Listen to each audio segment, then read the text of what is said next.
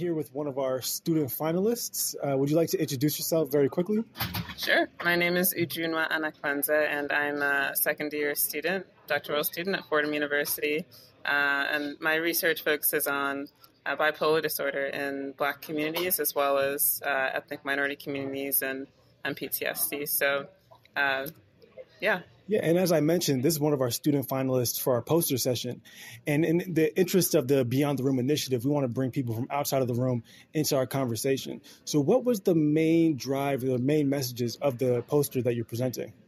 Well, I was interested in this topic because there's some research that uh, indicates that when immigrants come into the United States, they tend to have uh, better overall health than the general population.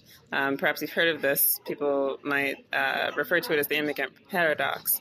But interestingly, after some time, you'll tend to see uh, some decrements in uh, physical well-being, so that uh, immigrants are no longer um, doing better than the general population along that domain. So uh, I kind of wondered why that might be, and it seems like um, PTSD is associated with poor health outcomes, and uh, in my particular sample, I've got a, a, mix of forced migrants and voluntary migrants.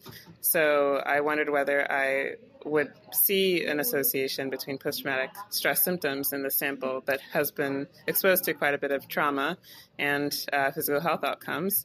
And it seemed like maybe exercise mediated this relationship since there's uh, a clear, robust finding that links exercise and poor health outcomes. And there's also a little bit of research that uh, suggests that individuals with PTSD are not as physical, physically active um, as the rest of the population. So this is an opportunity to examine that. I have the data for it.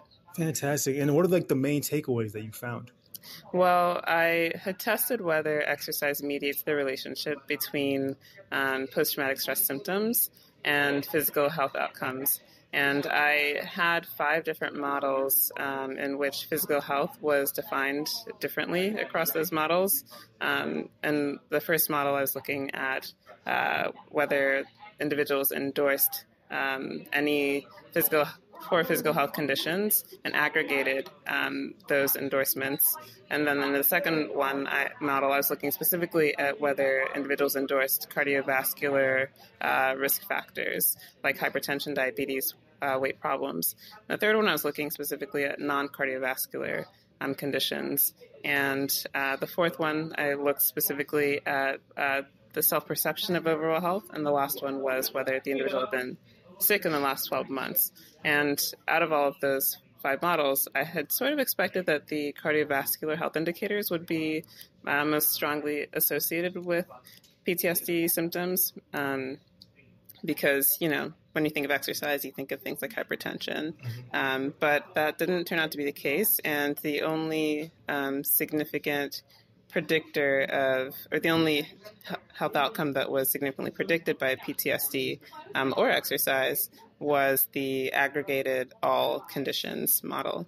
Wow. So, yeah, it, uh, exercise did significantly mediate um, the relationship between PTSD or post traumatic stress outcome, uh, symptoms and uh, and overall physical health in that model. Brilliant. Thank you so much for your work. Yeah, thanks for for asking me these questions.